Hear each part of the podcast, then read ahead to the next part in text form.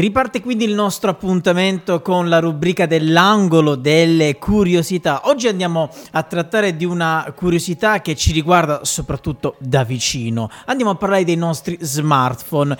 In special modo oggi andremo a vedere ben 10 trucchi per far sì che la batteria dei nostri smartphone si possa in qualche modo salvaguardare o in qualche modo si possa allungare, possiamo allungare la loro vita salvaguardando così il nostro telefono e salvaguardando così ulteriormente le nostre tasche.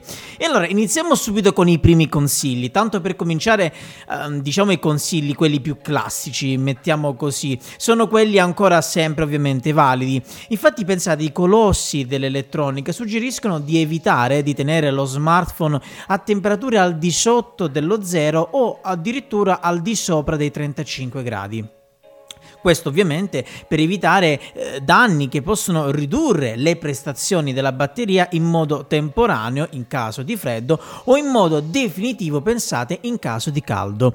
Inoltre meglio avere sempre l'ultima versione del sistema operativo degli smartphone perché gli aggiornamenti comprendono anche i miglioramenti in termini di consumo e di energia. Non tenerlo sempre in carica, ovviamente. Mettiamo il caso che il cellulare sia in carica, la batteria abbia raggiunto il 100% e dobbiamo fare una telefonata.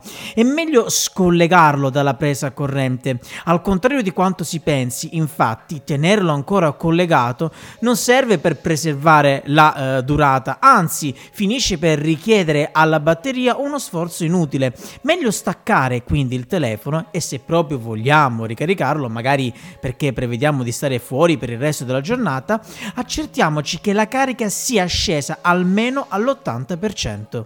Ma proseguiamo, impostare la modalità di risparmio. Pensate, gli iPhone e i più recenti tra gli Android offrono la possibilità di impostare una modalità di risparmio energetico. In pratica così si riduce o addirittura si elimina il ricorso alla funzione di localizzazione GPS e si disattiva quindi anche la vibrazione, si accorcia la durata del timer che spegne automaticamente il display e così via.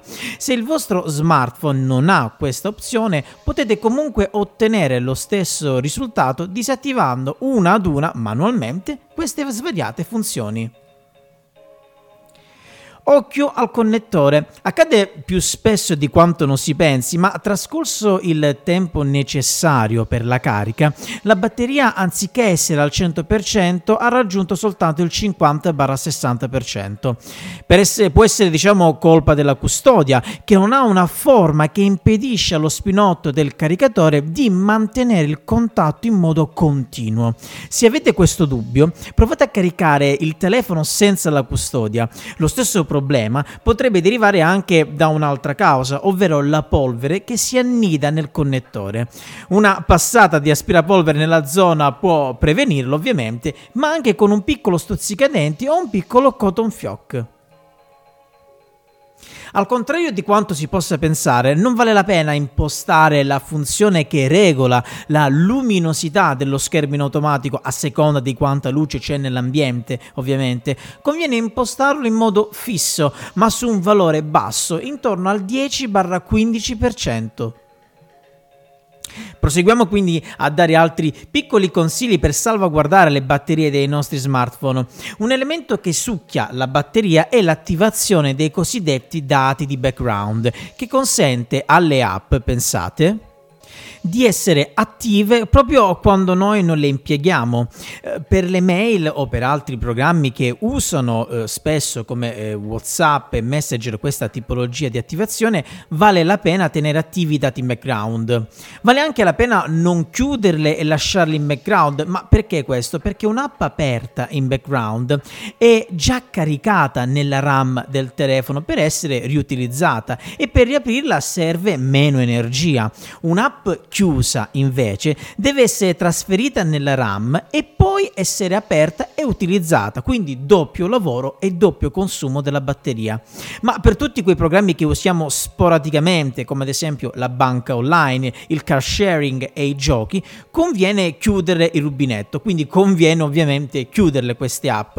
Oltre al consumo della batteria si ridurrà anche quello dei dati di internet, utilissimo per chi ha un piano telefonico con un solo gigabyte di traffico incluso. Quindi ricapitolando in questo piccolo consiglio, per tutte quelle app che utilizziamo eh, più spesso durante l'arco della giornata, come ad esempio WhatsApp, Facebook ed Instagram, il consiglio degli esperti è quello di non chiudere le app in background, ma lasciarle aperte. Chiudere invece tutte quelle app che magari usiamo sporadicamente, come ad esempio quella della posta, della banca, il car sharing, i giochi e quant'altro. Perché questo, riprendiamolo, perché se lasciamo le app in background già aperte, il sistema operativo della RAM non deve riattivare da capo quella, eh, quella specifica app, la trova già aperta e così in questo modo si consuma meno energia.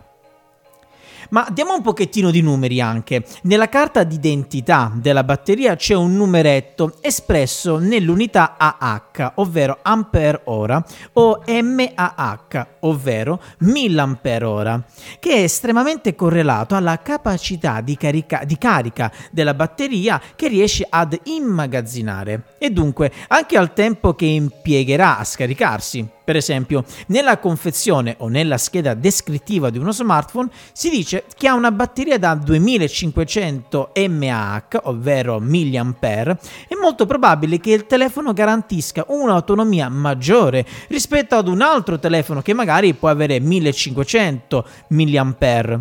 Questo vale ovviamente tra gli apparecchi il cui consumo sia paragonabile, dunque tra smartphone simili e non ad esempio tra un cellulare e magari non so, un tablet. Ecco quindi adesso arriviamo ad un grande classico che non vale più la pena di seguire. Caricare le batterie sempre completamente solo quando sono scariche. Con le batterie di oggi si può tranquillamente ricaricare quando sono al 50% e magari solo per una ventina di minuti, magari per guadagnare un po' di autonomia in più prima di uscire di casa. La durata massima della batteria, quando ovviamente la ricarichiamo al 100%, non diminuirà. Ricordate però che resta valida la regola regola per cui ogni batteria si può caricare un certo numero di volte e non oltre, ovviamente durante l'arco della giornata. Se avete uno smartphone, e questo passiamo a un altro consiglio, se avete uno smartphone con display di tipo OMLED, potreste ridurre i consumi della batteria scegliendo per lo schermo sfondi scuri o magari tendenti al nero. Negli schermi che adottano questa tecnologia, infatti, per riprodurre questo colore i pixel vengono tenuti spenti, risparmiando così energia delle nostre batterie. Inutile ovviamente costringere il telefono a cercare la rete se siete in una baita di 3000 metri o in una zona sperduta o senza campo e questo è un altro consiglio. In modalità aereo sia la telefonia che il wifi che il bluetooth sono spenti. Potete leggere quindi un ebook, giocare, scattare foto eh, magari al paesaggio e condividere il tutto una volta tornata la copertura sul vostro eh, ovviamente gestore eh, telefonico. Quindi questo è un, è un consiglio quando magari ci si trova in quelle baite sperdute in montagna e si cerca in tutti i modi di attivare e scollegare la modalità aereo per cercare di captare una piccola tacca di linea. Ebbene, è inutile fare tutto ciò perché semplicemente mettiamo sotto stress la batteria del nostro telefono, quindi la consumiamo più rapidamente, semplicemente godiamoci il momento, facciamo tutte le foto che vogliamo e poi magari quando torneremo in una zona un po' più eh, coperta dalla linea telefonica potremo condividere le nostre esperienze.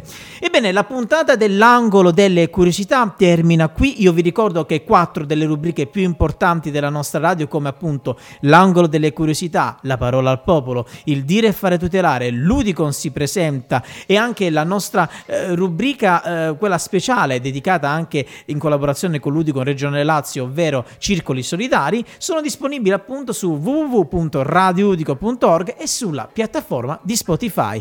Noi però adesso ci fermiamo qui e ci risentiamo ai prossimi podcast, sempre solo qui su Radio Udicon.